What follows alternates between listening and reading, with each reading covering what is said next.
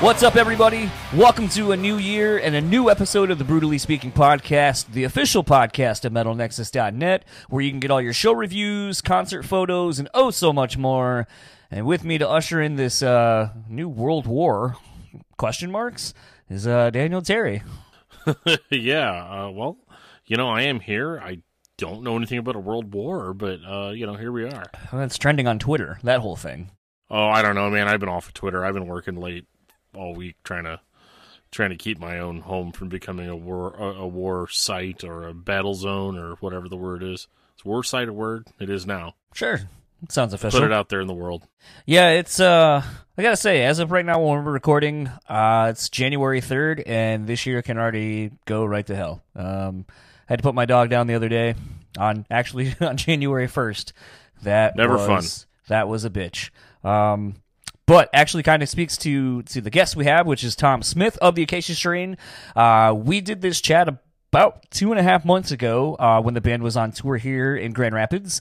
And uh, we talked a lot about the the then, unbeknownst to anyone, surprise E P that the band was dropping. Um, and when we recorded it, it was supposed to come out like that week. And then it didn't. And then it didn't come out the next week or the following week. And Tom just reached out to me and was like, hey, can you push it back? Hey, can you push it back? Hey, I'm sorry, can you push it back? Um, and I didn't want to edit it out because a bulk of our conversation is kind of really interestingly Tom talking about this this project that he was really passionate about and really excited for fans to hear, as it was going to be the first thing that he had released with the Acacia Strain, and it was so different. And he talked in a lot of generalities. And I just, I, I kind of love the idea of, of hearing all of these these expectations that the artist has on something before anyone has it, and knowing damn well that it's going to be surprising, that no one knows it's coming, and then also, you know, being informed like, oh, and we also did a, a quote-unquote standard Acacia Strain record. Um, the tie-in to kind of what I was saying a second ago, though, about, you know, it's fitting that, you know, I put my dog down, and um, Tom was one of the first people to actually text me um, after I made the post on Facebook about uh, about that. And I sent him back a photo of Allie and I uh, where I'm wearing my Acacia Strain hoodie in front of uh, the Love Statue Park uh, thing that we have here in town now. And just kind of was like fitting to, to that he was one of the first people to, to reach out. Um, but this is also part one of a two-parter. Um, Tom and I were texting, like I said, in congruency of, I don't even know if that's the right word to use, but whatever, of basically not putting out this episode because we didn't want to be the reason that people found out about a new album preemptively. Um, and then, you know, when us talking, I was like, oh, it'd be kind of cool if you want to come back on since it's holiday time and you probably don't have shit to do, you're not on tour, uh, to talk about the record now that it's out. And we can kind of get a really interesting snapshot of a pre and post release date um, of this record, especially such a, a weird record that the Acacia Strain hasn't done yet. And I'm really thankful that Tom took a, a Saturday morning to uh, to talk with me and talk to us uh, about it, and I think it's it's pretty interesting. And, and Dan was the first to to hear both. Yeah, I did, I did, and uh, I was kind of disappointed that we couldn't post the uh, the first one up sooner than we did. It just seemed like we were sitting on it. You were like, "Yeah, we did this a while back." It was like what, two years ago? No, that's yeah. what it felt like. God, it feels like so much life has happened to me since then. Well, no, it's so funny because whenever I heard the chat, I started getting really, really excited about the new record, and then it, so much time passed that I kind of forgot all about it and was like, oh, okay. Because um, then you, you hit me up and you're like, hey, have you heard that new Acacia Strain record? And I was like, what new Acacia Strain record?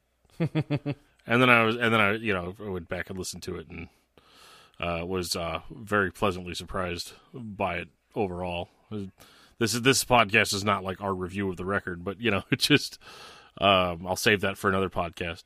But uh, it definitely is um, not what I was expecting at all.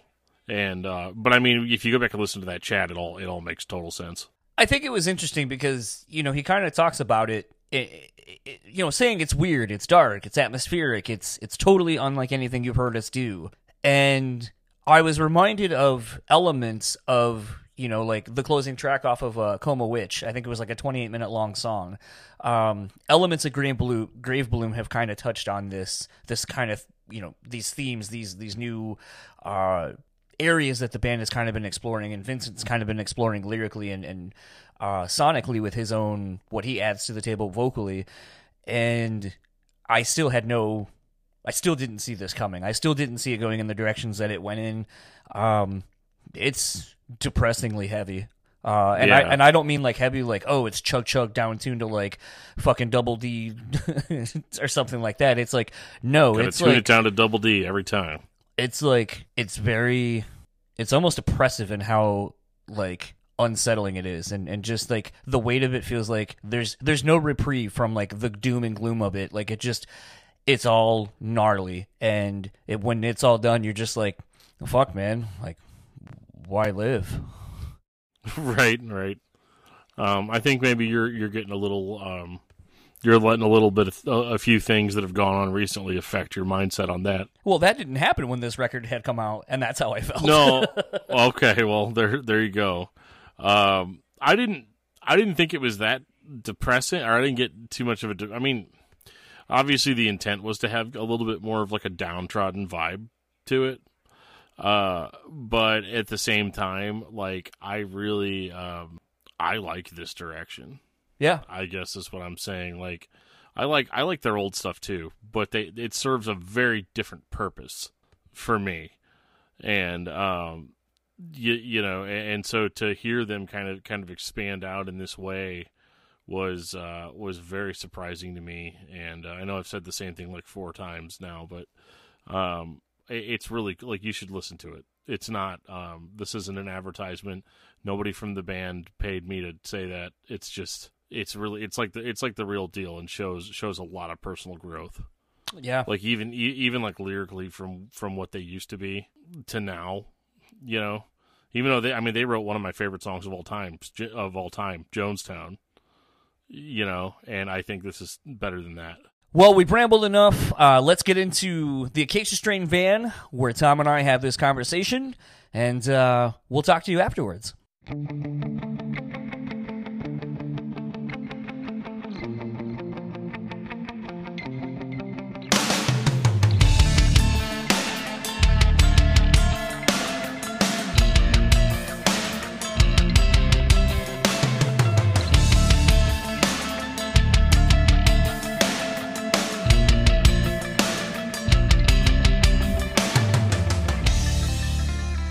All right. Well, um, have the pleasure of sitting in the Acacia Strain Space Ghost Machine, uh, complete with uh, Christmas or Halloween lights. What do we got? Uh, these are Christmas lights. I think I could turn them on. I don't. I don't actually know. I never. Oh, hey-o, Christmas. Oh, well, it looks like they're out on the other side. Unless those plug in somewhere else. Oh, son of a bitch. I don't know. Oh well. I, that's Vincent's doing. It's funny, the guy who used to be the angriest is apparently now the most festive. Oh, even when he was angry, he loved Christmas more than anything, so that's just standard fare for him. How fucking funny is it, though, that, you know, of, of all people, that people still get worked up about, it's not the Acacia Strain without Vincent, Vincent being all, you know, fucking nice now. He's way better now that he's nice. I mean, we talked about that last time. Yeah. Just the, the idea, or not even the idea, but just the fact that, you know, it makes touring better for all of you guys, that it's less shitty. Uh, as a whole, and, and you probably all have more fun touring together. Oh, oh, yeah. It's definitely a lot more enjoyable. Like, the last two, I have, like, this this unofficial cutoff in my head of when he changed. Uh-huh. Uh, and that's not in, like, a, a mean way, but, like, there was a clear shift in him between Warped Tour and then the Hatebreed Tour. Oh, okay. Uh, so, like, since the Hatebreed Tour... I mean, he was great on Warped Tour, but since the Hatebreed Tour, things have just been more fun all around in the band. I'd imagine Warped Tour would make anybody fucking, like, on edge. Uh, I loved every second of it until week six. And they know that and they had, weeks, like, eight more weeks to go. Week six and seven, I was just like, get me off of this thing. Were you guys doing a busher on that? We did we did a bandwagon, oh, like, okay. Scaled down tour bus for people yeah, who don't yeah, know. Those yeah, those are sketchy to me. They're, yeah, I don't. I mean... I, the only thing that I miss about a bandwagon is that you can, like, store food yeah. in them and, well. like, make food in a microwave. But other than that, I like a van more. yeah. I guess showering is okay, but it's, like, shitty military showers where it's, like, turn the water on for two seconds, turn it off. um. Anyway, uh, talking to Tom Smith of the Acacia Strain. Tom Smith, Junior No. No? Not Junior. Are you the third?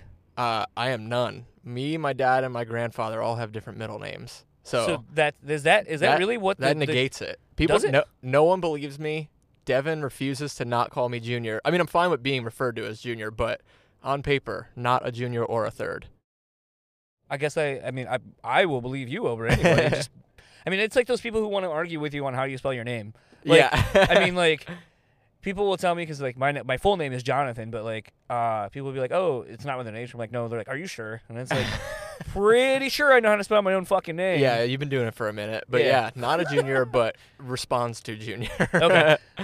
So, are, I know, obviously, your dad's still alive. Is your grandfather still alive? Uh, no, he passed no. away... It's been a minute. He was pretty young when he died. Um, but yeah, my dad is my dad's young too. Like he, him, and my mom are like two weeks apart. They both just turned fifty a few weeks ago. So when all three of you were in a room, how did you di- distinguish who you who was being talked to? Uh, everyone called my grandfather Grandpa, no oh, matter okay. what. My dad was always Big Tom or Big T, and I was always Little Tommy.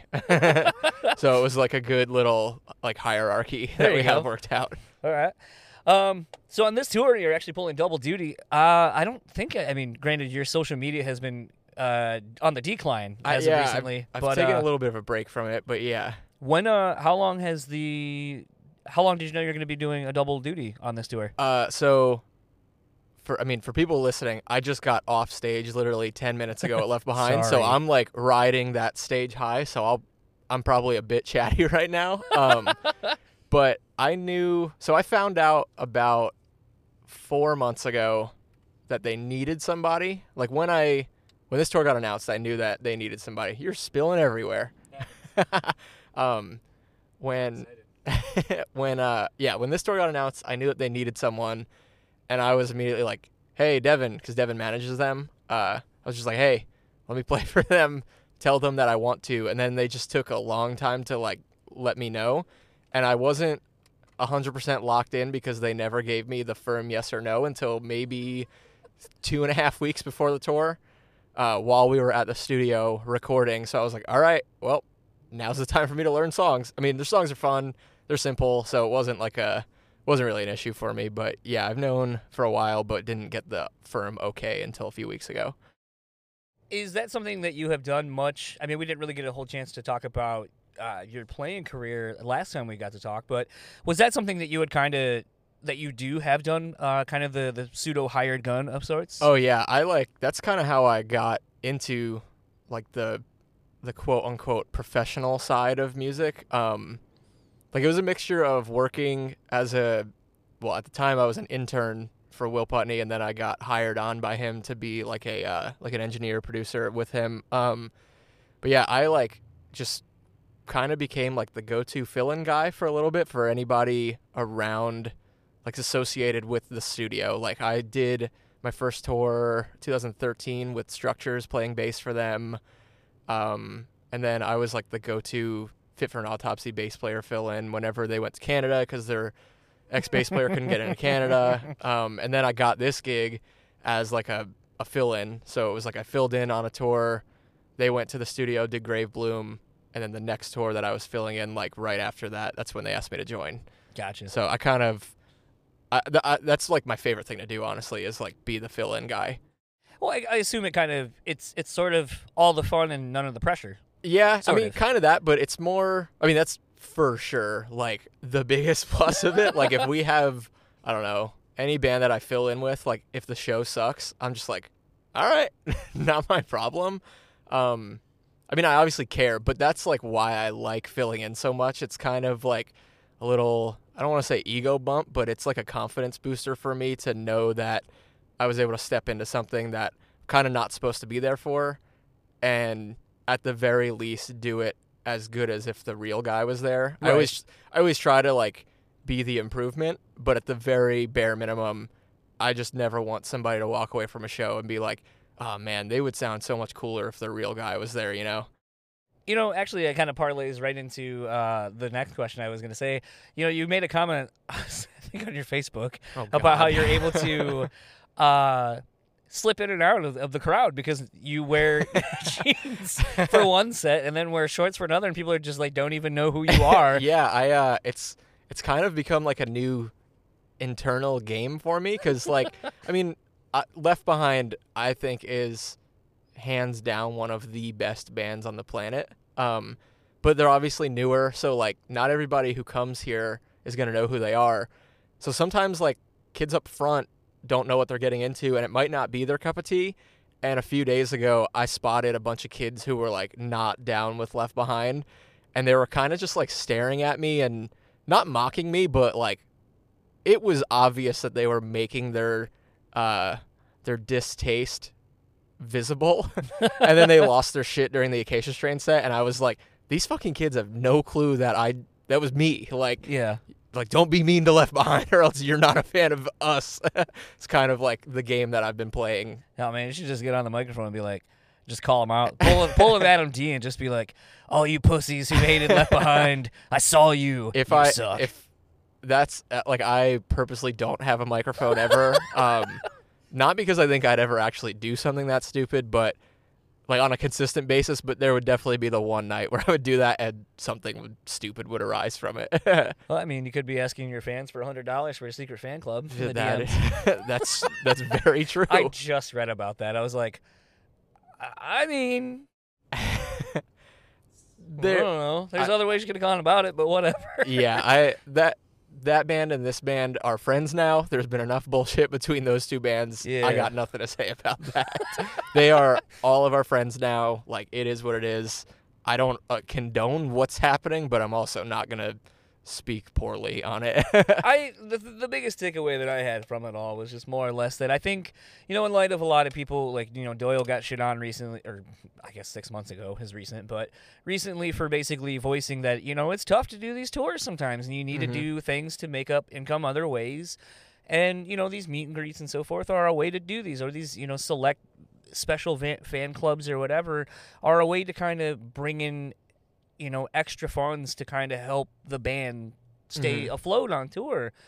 And, I mean, because, I mean, I don't know if people who are listening to this know, but, like, the venue gets a cut of your merch tonight. I know this oh, venue yeah. is one of them. and Almost it, and, every single one of them. Yeah, and it's, like, that's, that's like, the most horseshit thing I've ever heard of. When I heard of that for the first time, I was like, well, fuck that, man. Go go have, like, get friends in every city or whatever, or be like, we'll give you a ticket to the show, wear our stuff around your legs and pull out quote-unquote bootleg merch and just sell it for, like, a little bit less, because then you don't got to do the match, the price matching and stuff.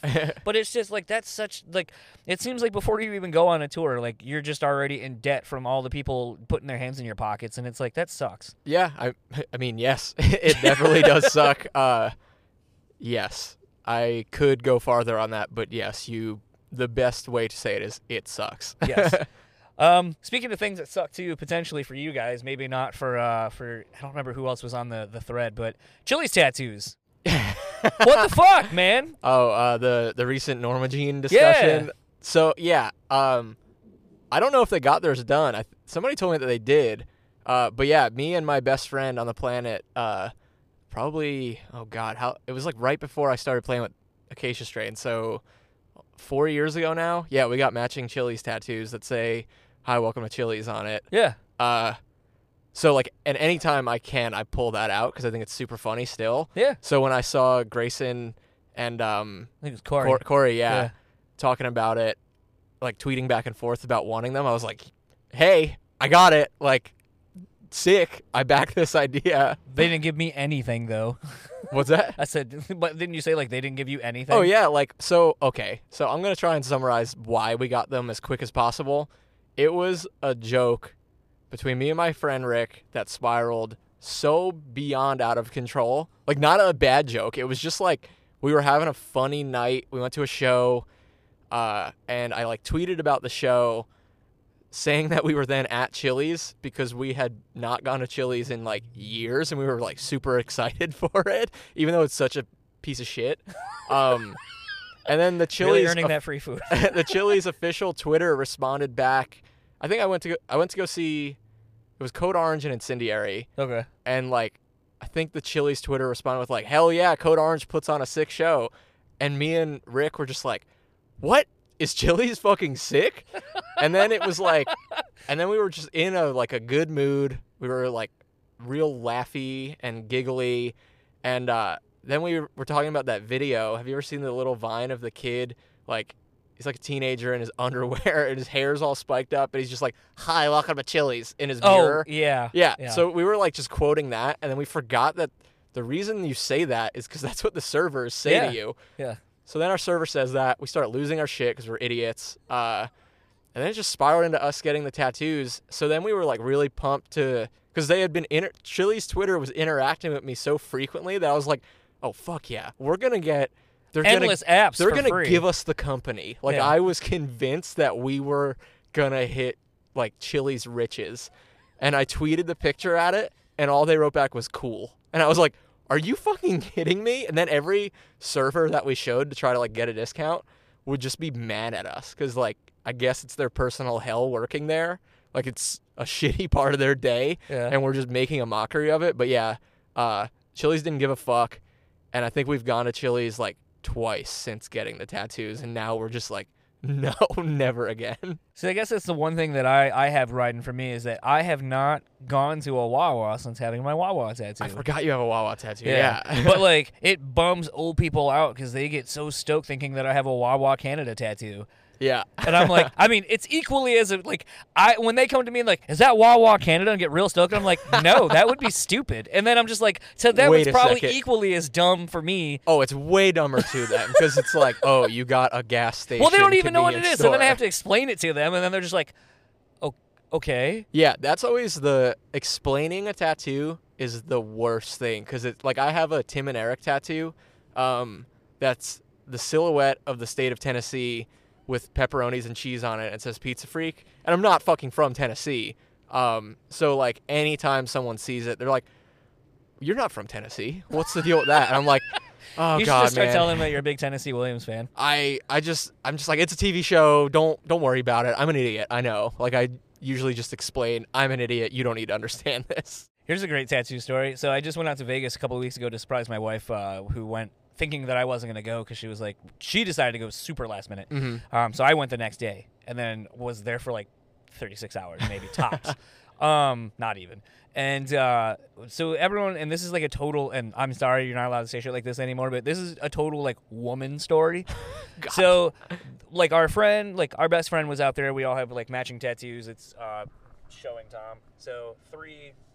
best on a record, and then our last name, our friend's name, nickname is Star. So uh-huh. the three things we kind of do together. Got you. Um, so it was one of those things that uh, they were like, oh, let's add these things. So we're like talking about getting a tattoo while in Vegas, and you know, I get tattoos when I start going to places now. Mm-hmm. Um, you know, like I got a cliche like L A with a palm tree when I went to L A. Right. Um, just shit like that, and was one of those things where we're going around, we're checking shop prices. Everywhere's the same. It's like one hundred fifty bucks shop minimum, which is sucks because like we want like something that should be like fifty. Right, yeah. Um, but whatever. But and, Vegas prices. Yep, exactly. So then we all agree, but like during lunch, my wife's like, well, I think we should get like a plane and like a slot machine. And like she was doing that typical like girl thing of like wanting to mash so many fucking things together that don't. I was like, all right, Bridget, how about this? We get a fucking plane and the, the windows are emeralds or slot machines, whichever you want them to be. The tail will have our address on it, like all this shit, but you want it quarter sized and in great detail. And you only want to pay one hundred dollars. Is, is your wife heavily tattooed or no? Um, she has a decent amount, but like not heavily because most of them are kind of covered, like easily covered. Okay. So it's because I feel like that's, I don't even think that's like a woman thing. I think that's like a not frequently tattooed thing. She, where it's I mean, like, she has plenty of time under a chair. Like, okay, enough so to know she should not know to do that. Not to yeah, do that. Yeah, okay, yeah, yeah. Got you. But I think the thing is, is like the friend that's that has done a lot of ours will kind of accommodate that kind of shit. Right. That so makes sense. Uh, we go to this shop. After, like, we've been drinking, it was like, all right, let's go. And mind you, when I'm filling out the form, I was like, this is really, like, kind of shitty. It was like, have you had a drink or done drugs in the last six hours? And I wrote yes, and I was like, but that's really open-ended. Like, I had a drink, but I didn't do drugs. Yeah. But, so, whatever. I mean, so in reality, in Vegas, I don't think anyone, anyone is did. getting yeah, tattooed f- sober, hell no. so well, we tried. Could go to um, but it was one of those things, like, so we're filling out the form, and we're we, we decided on getting a diamond, which is not an emerald, um, but getting it colored green. So there's the emerald. Um, so I say I want it on my thumb next to all the rest of them, and then they're like, oh, that's an extra like twenty more dollars. And then my friend wanted it on the back of her neck where hers were. That was an extra twenty bucks. My wife's is just going to be the flat cost. But then she was like, well, the diamond has like these like three like, uh, I don't know what they're actually for. Like but like shine the, marks? Yeah, kind of. Um, and she was like, I don't want those, but can I get it to say like fifteen twenty-two on the top? And they were like, well, that'll, excuse me, that'll cost extra. And then so... she was like, oh, well, no, thank you then. Now, I took that as, no, thank you. I don't want the three thingies, and I don't want the letters. I'll just do the, the emerald diamond. Yeah. So I'm filling out my shit. I'm handing my card over, and they're like, what are you doing? And I'm like, I'm paying for my tattoo. And they're like, no, we're not doing it. And I go, no, you... You, you didn't both want were, the shine you, marks. You, yeah, I was like, they asked you if you wanted this, and they you, they said it was extra, and then you go, well, never mind, I don't want it then. Like, I figured you didn't want the thing, not the whole thing. So did it end up with you being the I only one? I was the one? only one. Now, here's where it gets funnier. So, obviously, I know how to take care of my tattoos. This thing fell out like a motherfucker. I just saw, when you were saying that, I looked at your thumb, and I was like, there's no way that's the new one because that thing looks it, old. Yeah, oh, yeah. Yep. So I ha- I paid about one hundred dollars because I left him like a twenty-five dollars tip. So I left like about two hundred dollars Griffin. for a fucking tattoo that looks old as fuck. Yeah. Can't make this shit up. Hey, Griff. Hey. Griffin, say hi. Hey. I'm just getting my whiskey. Ooh. Hey. Griffin's drunk already. Oh. Griffin's trashed. He's always trashed. Maybe he knows where your water is. Yeah, where the hell's my hydro flask? I can't find it. Here's a water bottle. I already got one. Thanks, dog. All right. Okay, bye. um, so outside of all of that, I feel like this is uh, as good a segue into uh, anything else as we could do this. But uh, you got engaged recently. I, Congrats. I did, and uh, I think it was, oh, God, I'm going to blow it. But I'm pretty positive it was June ninth, and we were really pumped because...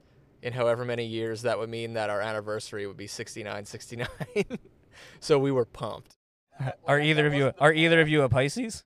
I don't I don't even know what that is. I think I'm it's, a Scorpio. Or no, wait, is Cancer the sixty-nine? sixty-nine is just funny. I mean, it so. is. But I know it's an astrological sign that some people think is a great way to, well, her to make fun of you. Her birthday's in July, and mine's in November, so mm-hmm. whatever that equates to. I don't know. I don't know. But yes, I did get engaged recently. It's tight. Planning a wedding is stressful. Fuck yeah, that's why tight. we eloped and went to Vegas around Christmas. So yeah, like we, no have, go. we have definitely joked about that. Do it.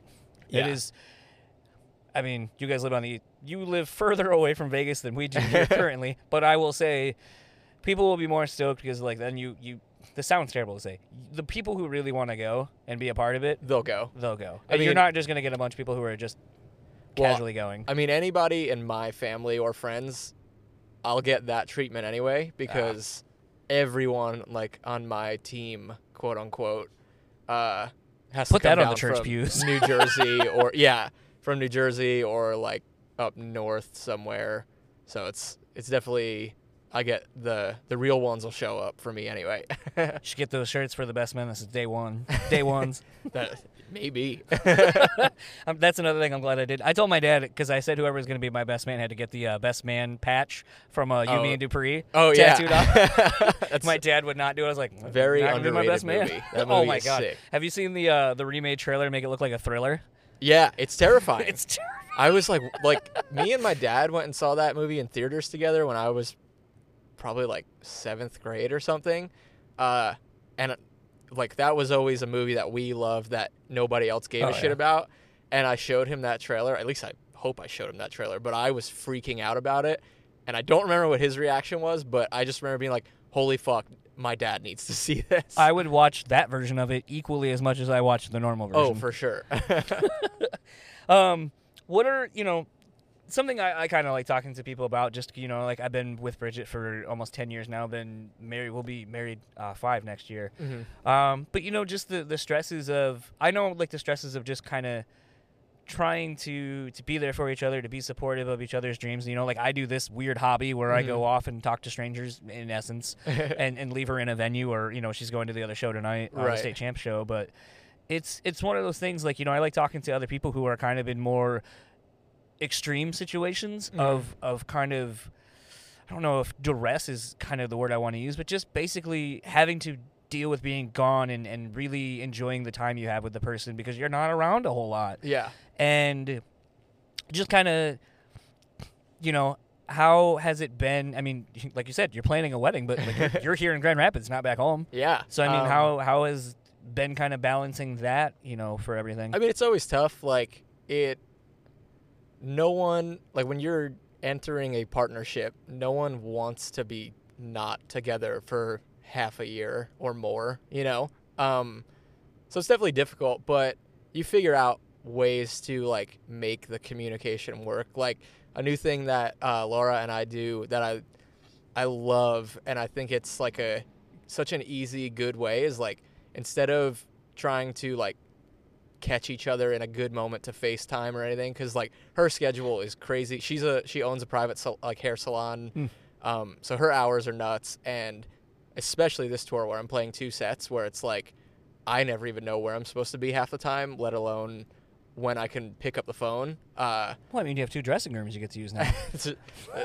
Two dressing rooms is one dressing room. We I know are one giant band now. um, but yeah, so we do this thing now um, where we send like videos instead mm. of FaceTiming. Like, we'll just take a quick like video of ourselves talking about our day for like two or three minutes and then send it. And it's like some, it's like, almost some, like a diary or a blog. Kind of, yeah. Like some days, like today, that's the only communication that we've had. Like I, I, she's been working since I woke up. I had to drive overnight, so like I woke up later than normal, and the only thing that we've said to each other today was like good morning, and we sent each other a video. Or I still, she sent me a video. I usually do mine like before I go to bed. Um, but yeah, so like you figure it out. It's definitely difficult. Like it, it brings up problems that you don't anticipate. Like things that are. Things that if you're at home, it should be, like, the easiest fix. Yeah, but nothing be- fights. Yeah, but, like, because you're gone, you can't just go run and do something and fix it. Like, it's something as simple as, like, forgetting something on the grocery list. Like, if I'm gone and she texts me, like, son of a bitch, like, I'm in the middle of cooking dinner and I forgot this. Like, if I was at home, I'd be like, all right, I'll be back in five minutes. Yeah. Now it's like, okay, uh, I'm sorry. I can't do anything. This sucks. I wish I could do that, but I can't. So you figure it out, but it's definitely difficult. But, I mean, if the care is there, obviously, like, you get through whatever. And, I mean, she knew that I was touring when we met. Like, I met her while I was out on Warped Tour through a mutual friend. Um, and she gets it. Like, she... It doesn't mean it's easy. Like, there's definitely times where, like, I'm like, fuck this. Like, I want to be back home. But then you just figure it out as you go, you know? Oddly enough, and I don't think I've really ever asked anyone else, like, in, in this situation that you guys are in and touring and so forth, this, but something I just kind of thought of. Do you feel that now kind of having found someone that you you want to spend the rest of your life with, has it made... Leaving harder? No. I was going to say, has it made being in a band easier? Um, Because, like, you, you have an instance... It, it, it's... The the, like the dynamic constant. Is completely flipped on its head of, of this. So it's like, while you're gone from there and all that kind of stuff, like, you, you understand what, it, like, maybe the other guys are going through in that situation because you have that thing now, um, or maybe you, you didn't before. I think, I, I'm going to say no. Okay. Not because it's, not because that train of thought is incorrect, because I definitely get what you're saying, and I can for sure see where that would be, like, a spark in someone's head that's like, oh, fuck, like, I get this now. Like, my married bandmates might be going through this. Um, but uh, it, it sounds shitty, but I think it is harder just because, I mean, leaving is so much harder, you know? Oh, yeah. Like, when it's, like, if I was single, I would just be on tour twenty-four seven, you know? Like, she's what keeps me going back home. And that's in, like, the most complimentary way. Like, some people take that as like An a dig at like yeah. touring, but that's not the thing. It's like, I love playing music more than anything, but I also want to be around my partner who like, like in, in the same sense that touring makes me feel complete, being around her makes me feel complete. So it's, it's definitely like a, I don't know, it, it makes it more difficult, but you then appreciate the time away and together more. I don't know if that's going too far off the question, but... No, not at all. I yeah. mean, that was kind of the thing that I enjoy about it, and sometimes I... It's not that I'm trying to pry into people's personal lives, but, like, last time we did the conversation, like, I had quit my day job, like a normal nine to five, to mm-hmm. kind of just pursue this more all in. Basically, like, a band would, like, where it's like, you get to that point, and you're like, all right, like, now it's time to just really hit this thing and see yeah. what we can do with it. And, you know, my car took a shit on me. I ended up getting a way better car than I thought I could mm-hmm. afford. But then that kind of put the fear in me. We're like, ah, I should probably get a normal nine to five with a steady paycheck so I can pay for these things yeah. and know that I can without putting more financial burden on my partner, because that's not fair either. And it was one of those things, like, I was constantly talking to different people about, like, how do you make your relationship work? Because now where I have all the freedom to go and, and bust my ass and work when I want to work, however I want to, however hard mm-hmm. I want to, but then also be like, hey, I have this opportunity to go talk to so-and-so in Detroit or Chicago or whatever. Yeah. I would just take off and leave and then go, like, crash with friends or whatever. Mm-hmm. So, in essence, it was sort of almost kind of like being on tour where it's yeah. like, all right, I got to be at the venue at, like, one thirty for, before load-in.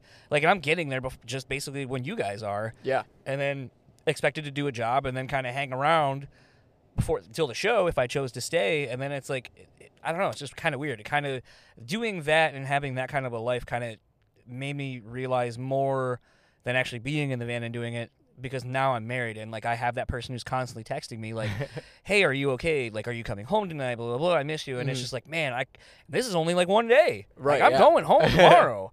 Like, I can't imagine what that's like amplified for three weeks, a month, yeah. two, six months.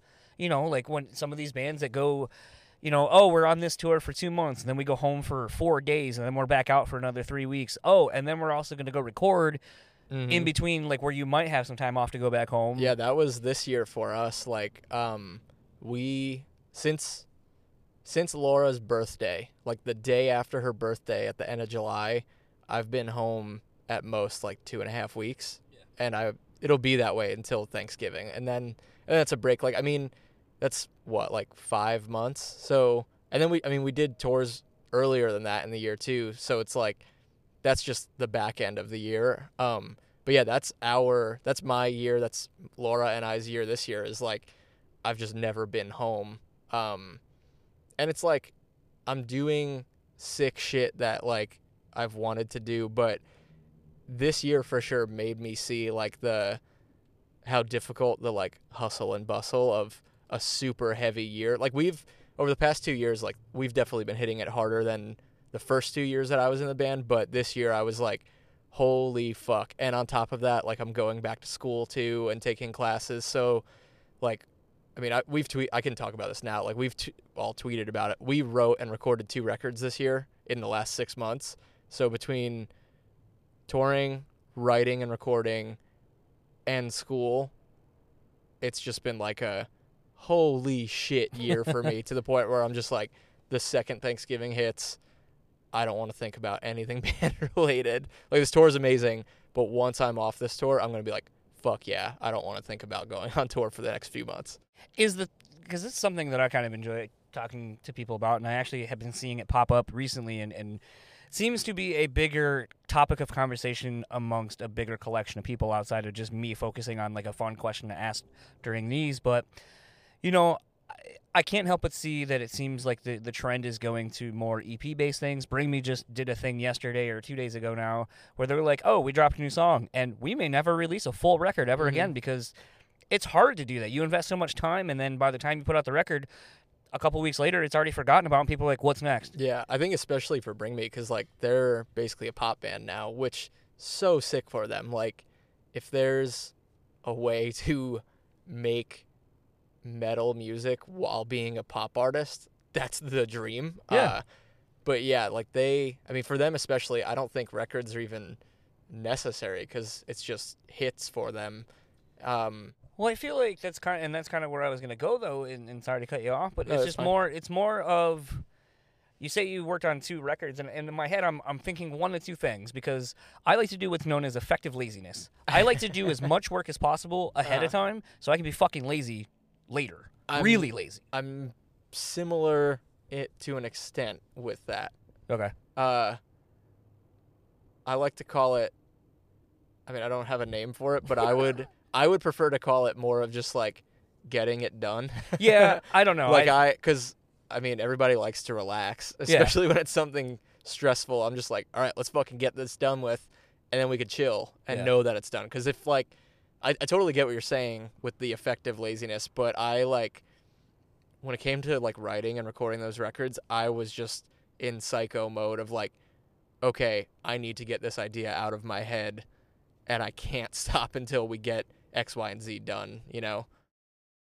Is it a, is it a thing, though, where doing two was because the, the creativity was there, or was it doing two because, hey, we can, and, and, and I don't know if you've tweeted how many tracks there are and all that kind of stuff, but more to the point, like if if they are two full length records mm-hmm. in the traditional sense, is the idea and the thought process behind it like, cool, now we can put out one, wait a little bit, and then maybe when the next one would be ready to go, boom, here's the other one. And now you're kind of setting yourself up for like a nice three-year run where you can kind of, between the releases, the, the touring, mm-hmm. and all that kind of stuff, okay. it's it's a bigger, longer play for everything. Yeah, I get what you're saying now, and no, that's okay. not the plan. Um, they are polar opposite style records. Okay. Um, one of them is not what people would normally expect from us. Uh, it's a very, like, I, I keep calling it the art record just because that's, like, what people are going to say.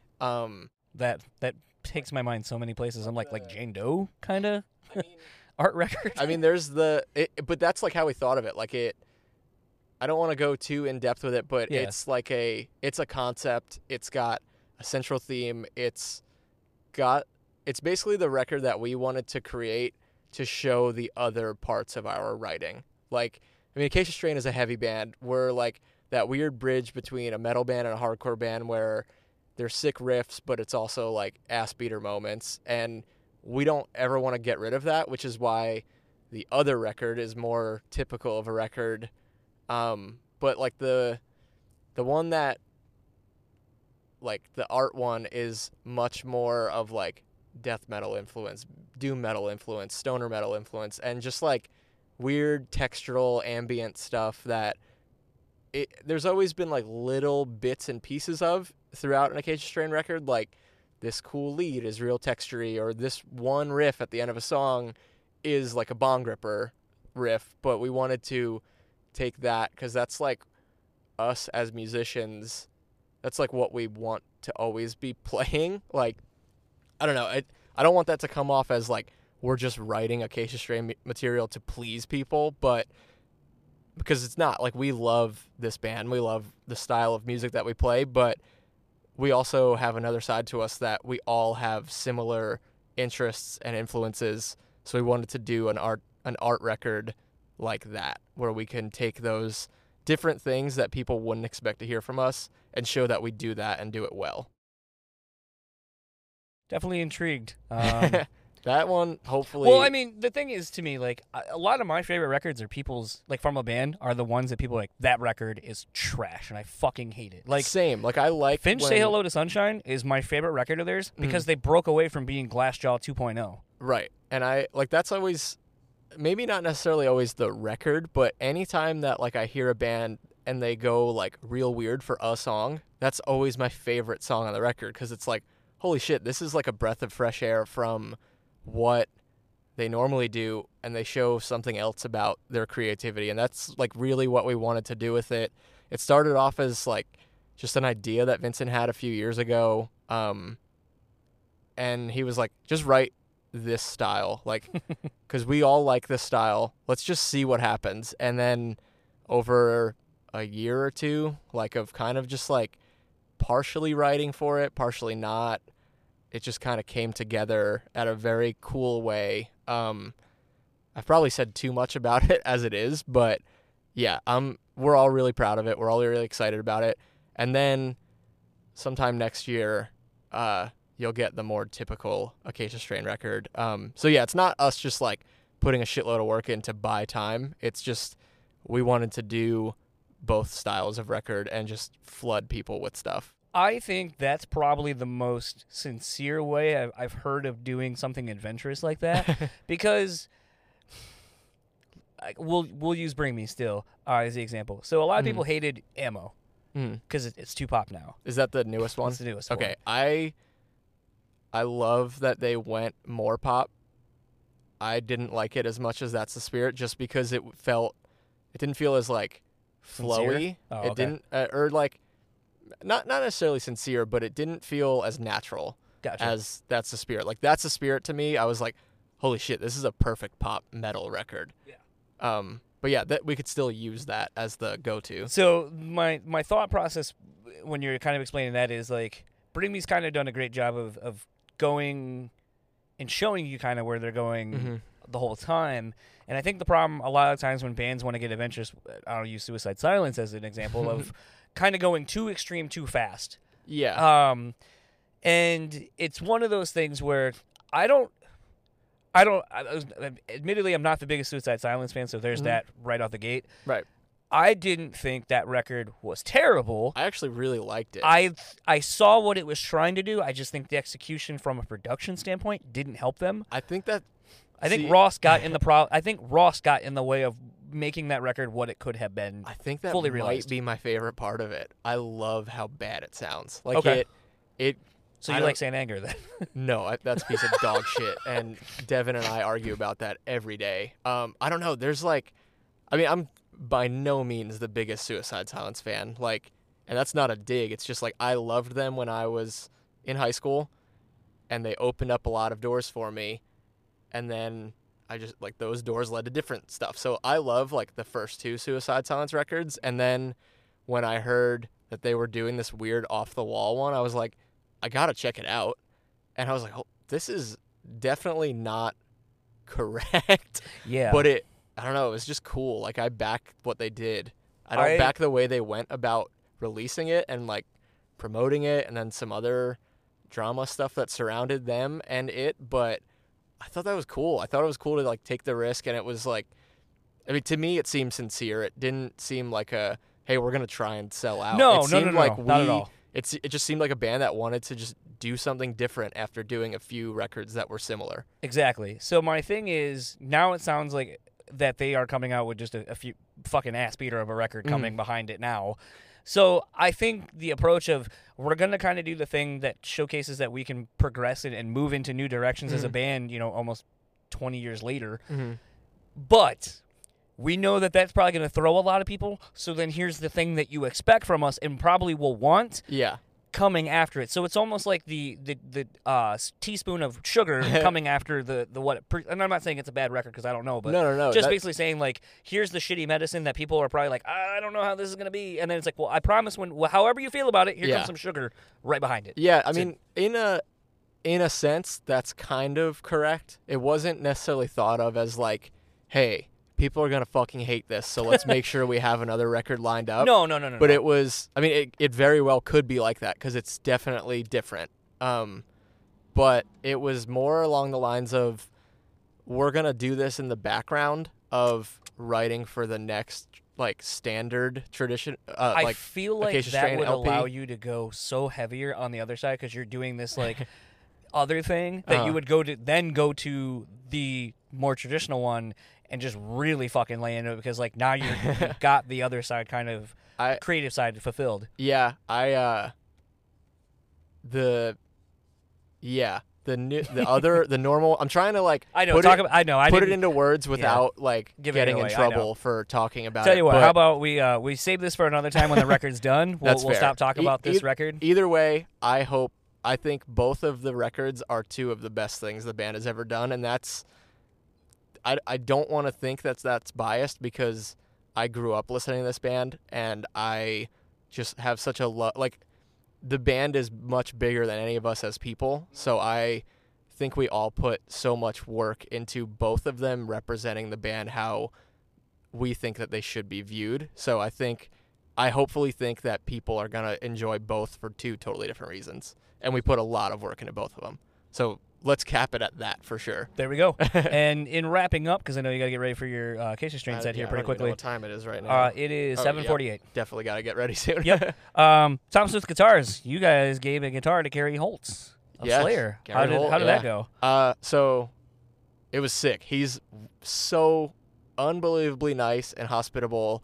It's crazy, but I think just the way it happened is even more nuts because he was doing that, like, cameo thing yeah. where you pay a couple bucks and yeah. he just gives you a shout-out. And Devin got one sent to me as a joke. Like, I didn't even know what cameo was. And he he paid, like, twenty bucks or something for it. And he was like, here you go. Here's a random present.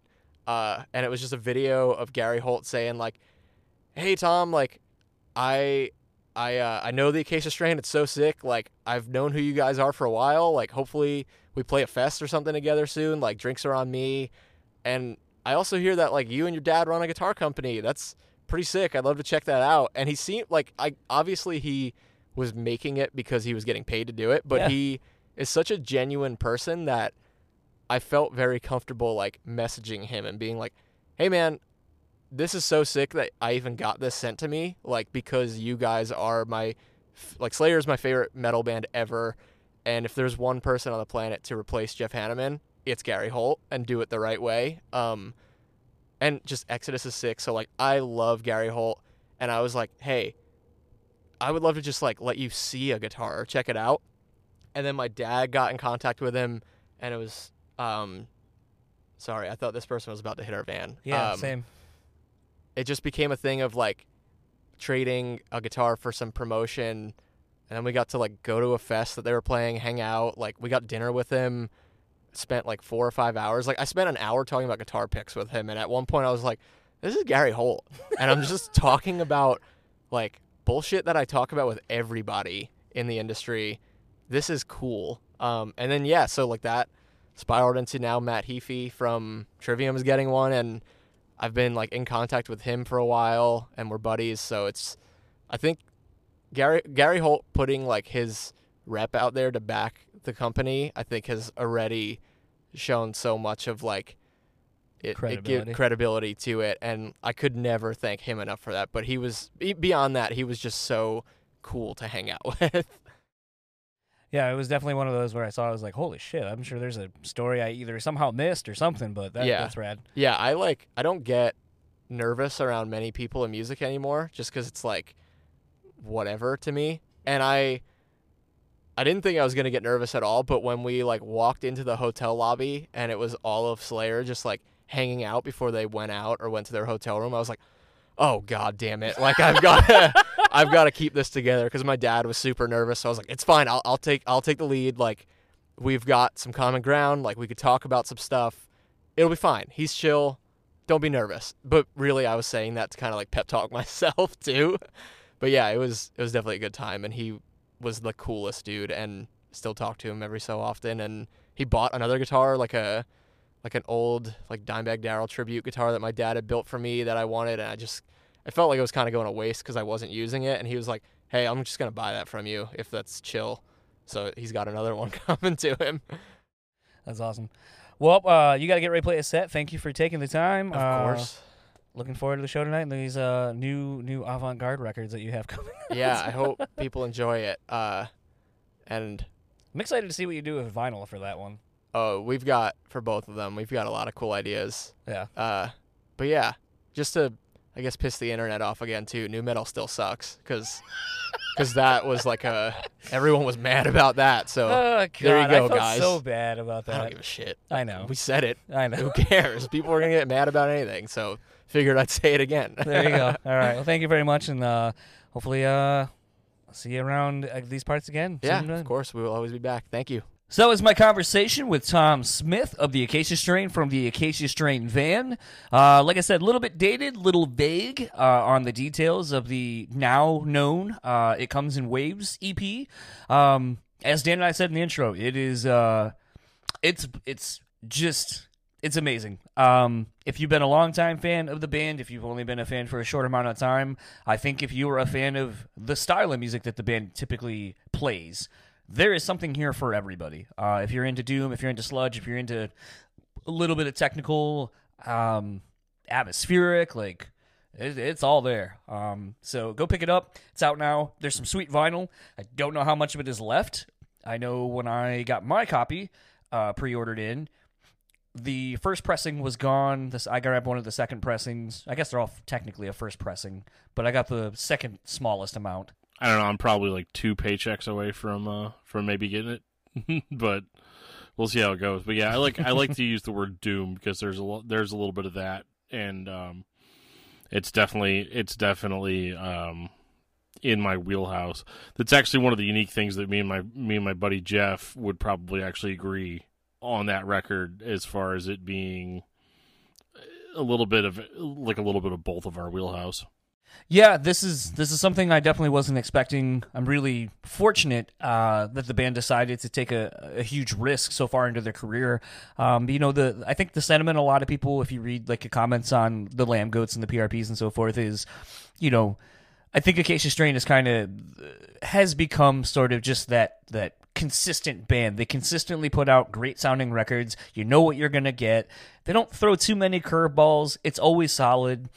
Uh, and then they do this almost twenty years into a career, and you're just like, holy fuck, man. Like, can this band, can a band of their caliber, I don't want to say caliber, a band in their quote-unquote genre, if they're able to do something this outside of the box for themselves and keep pushing the boundaries of what the band can do, I mean, I don't see why they couldn't be doing this for another twenty years. Yeah, I think they, I think that they could absolutely use this as a springboard into a totally... I don't want to say a new career. I mean, obviously the foundation that they've built is strong enough to sustain it, but um, they've definitely gone in a direction that I think is going to be sustainable for a very long time. You know, it's kind of weird. A lot of our, our bands that we grew up with, uh, you know, in our high school years or so forth, are just out of, are getting better with age. And that's not, that's not really something I've seen in a lot of other genres. I mean, I, I I could be completely wrong. I, I don't think Fergie is getting better with age. I wouldn't know, but... Uh... I don't either, but it just felt like for comedic effect it right. would work. Well, you got it. I'm going to let you have that one. I'm going to let you die on that sword. All yeah. right. Okay. Um, no, this was, this was a lot of fun. Um, I was kind of bummed that we had to shelve it, but it, it definitely allowed... Like I said, when I went back to edit this and when we were initially preparing to do this as an episode beforehand... Um, I just kind of kept thinking about how cool it'd be. You know, we're hearing all the, the, the, I hope people like it. And, you know, we, we liked it. We did a lot of weird different shit on this one. To then, as you'll hear in the next episode, we'll drop in a couple of days, hearing Tom's reaction now that people have heard it and the, the overwhelmingly positive reactions. And I mean, that's what's kind of cool about podcasts sometimes. Like, it was kind of a blessing in disguise that we had to sit on this episode, because now we get to offer the listeners and the fans of the band a very unique perspective that a lot of times us as the podcast hosts don't get to do, because typically you do the one one interview. And unless it's, you know, like Phil from All That Remains or whatever, who, who a band that constantly is coming yeah. around, we don't get an opportunity to talk to them until probably either the next album cycle or even yeah. after. So to, to get a, a pre and a post, you know, album dropping uh, was really interesting. And, you know, like Phil, um, this is the third time we've basically have had Tom on in less than half a year. So there's a little bit of a familiarity and a kind of a, just a picking up of, of a conversation that you've already had. Um, so there's that familiarity, which I think really helps lend itself to kind of more interesting content. Totally. Yeah, I, I, I actually really... like the idea of having part one, part two, but at the same time, you know, I also don't think that uh, um, it's always sustainable for the listener, but I think here it was like a happy accident. Most definitely. Uh, speaking of happy accidents, uh, let's go ahead and wrap up this episode. That was a bad segue. I don't know. I'm, I'm it, full transparency. We haven't done one of these in probably like two weeks or so. It's been a been a long we don't time. Even know each, we don't even know each other anymore. It's outrageous. Nah, we've yeah. grown apart. I got a new neck tattoo. Dan's probably got like another child Dan's, on the way. Yeah, house is about to burn down. Yeah, who even knows, right? All that said, if you would like to keep up with the Acacia Strain, very simple. Facebook, Instagram, Twitter, the Acacia Strain. All one word. Super easy. If you'd like to keep up with Tom, you can find him on Instagram at T Smith six seventy-eight or at Twitter at T Smith underscore wave, W A V, no E. If you would like to keep up with Metal Nexus, you can find them at Metal Nexus dot net, Facebook at Metal Nexus, Instagram at Metal dot Nexus, and Twitter at Metal underscore Nexus. And Dan will tell you where he can be found in this new decade on the interweb machines. Well, you know, it's weird. I can be found in a lot of the places I was able to be found in twenty nineteen, which would include Facebook under Daniel Terry, Twitter, Discuss Metal Dan. I never tweet, but I should probably, because that's a thing. Uh, you can find uh, my other podcast, Discography Discussion, at discuss metal dot com, and my other podcast, Discuss Metal, and my other podcast, Thrift Blast, and my other podcast, uh, Movie Mosh, and uh, my other podcast, Dan and Joe's Wacky Adventures. Uh, you know, just whatever. You know, it's uh, it's all out there. It's all at discuss metal dot com. You can send me an email at discuss metal dan to tell me to knock it off. Um, I would I would probably appreciate that and could use some good advice. So, uh, yeah, I can be found all over the place. And if you actually follow us on Instagram, you would have seen the other day that I posted, uh, my wife bought me a lovely sampler pack of the Rochester Mills uh, twelve days, the holiday pack, basically, of their twelve days of milkshake stouts. Um, I haven't gotten one. This is my first year of getting them. They always do really fun and adventurous flavors. Um, so far, I've had the... Uh, it's basically a pecan pie stout. I thought it was going to be garbage. You can hear me in the video going, oh, pecan pie, gross. So I drank that one first because I wanted to get what was perceived to be the worst one out of the way first. Uh, and it was really good. Um, so I've talked up Rochester Mills. Uh, they make great beers, but their stouts are always head and shoulders above everything else. Uh, one of the other beers I had out of it was the uh, basically the mint uh, the mint chocolate chip ice cream stout. Um Super delicious, not really heavy on either the mint or the chocolate. It was a nice balance of both. Um, and that's something that they do very well with all their beers, regardless of how crazy the flavors may seem, uh, or like looking at something and being like, I don't know if I'd want that in a beer. Um, they always find a really great complementary balance of whatever the flavors are to the stout balance uh, balancing point. Um, so I can't wait to get into more of those. Uh, currently, I am drinking my standard uh, trusty side of Evan Williams. Um, as you heard me say, I had to put my dog down, and I immediately went to the liquor store and bought a fifth. Um, I didn't get into it. Tonight is the first real drinks I've had uh, out of it. Um, but Evan Williams, if you are a whiskey drinker uh, and you don't have a whole lot of money, usually about fourteen, fifteen bucks, gets you a fifth of this. Uh, it's pretty standard. Uh, it tastes pretty comparable to Jack Daniel's, I think, um, and is better than a lot of other lower-end, you know, whiskeys and so forth, as, as it is a blended uh, straight bourbon Uh, whiskey. So um, those are what I'm drinking. I don't know what Dan's drinking, what he's been drinking. I've been drinking a lot of Steel Reserve and water. That's kind of all I can afford. So, uh, you know, there go, you go. With, go go with that. Yeah, I mean, just basically like my Evan Williams. You go with what you know and what, what gets the job done. Honestly, I probably should get just like a, something uh, like a liquor or something, uh, you know, something that I can just kind of sip on, because I'm trying to eliminate a lot of the, my excess calories. Uh, I'm giving it the solid four weeks uh, New Year's resolution that everybody gives it. And, uh, you know, by by February, I'm sure I'll be back to, to slamming nine percent, you know, uh, belly-expanding beers. All that aside, we uh, continuing on with our, our various beer drinking, coffee drinking. I'm going to actually, I think, get into more teas this year. I want to try to get more into, like, kind of those, like, super dainty, uh, loose-leaf teas, but I got to buy some, like, stuff to, to make those. Um It's just like anything else. Like, once you kind of get into something, you're like, oh, God, I got to, like, I can't just put it in the microwave or put it in a cup. Like, I got to get, like, these extra scoopy thingies, and there's a whole fucking process to it. Um, but I want to kind of get into that. Uh, if you would like to keep up with our show sponsors, uh, you can go over to the Bean Bastard. They make delicious craft coffee. Uh, they make great blends. I believe they still have the Shitter's Full blend. That is my favorite. Um, I haven't gotten into what I have now, but I got three brand new bags uh, ready to go. Looking forward to, to kind of getting back into the, the coffee game. So head on over to the bean bastard dot com, Facebook at The Bean Bastard, Instagram at The Bean Bastard. If you would like to keep up with On Point Pomade, you can head over to on point pomade dot com. Use our code B S P fifteen and get fifteen percent off your total order. Guys, gals, guys with gals, doesn't matter, whoever you are, if you got a beard, if you have hair, you use pomades, you gotta go to On Point Pomade. Again, go look at Matty Mullins of Memphis Mayfire, whose company this is. Dude's hair is always on point. So that it is. You, use what he uses, because it fucking works. Use our code B S P fifteen and let them know that you are going there because of us. Um, I know we posted a contest over on our socials uh, in light of the holidays. I was a little bit ambitious trying to get all that shit done.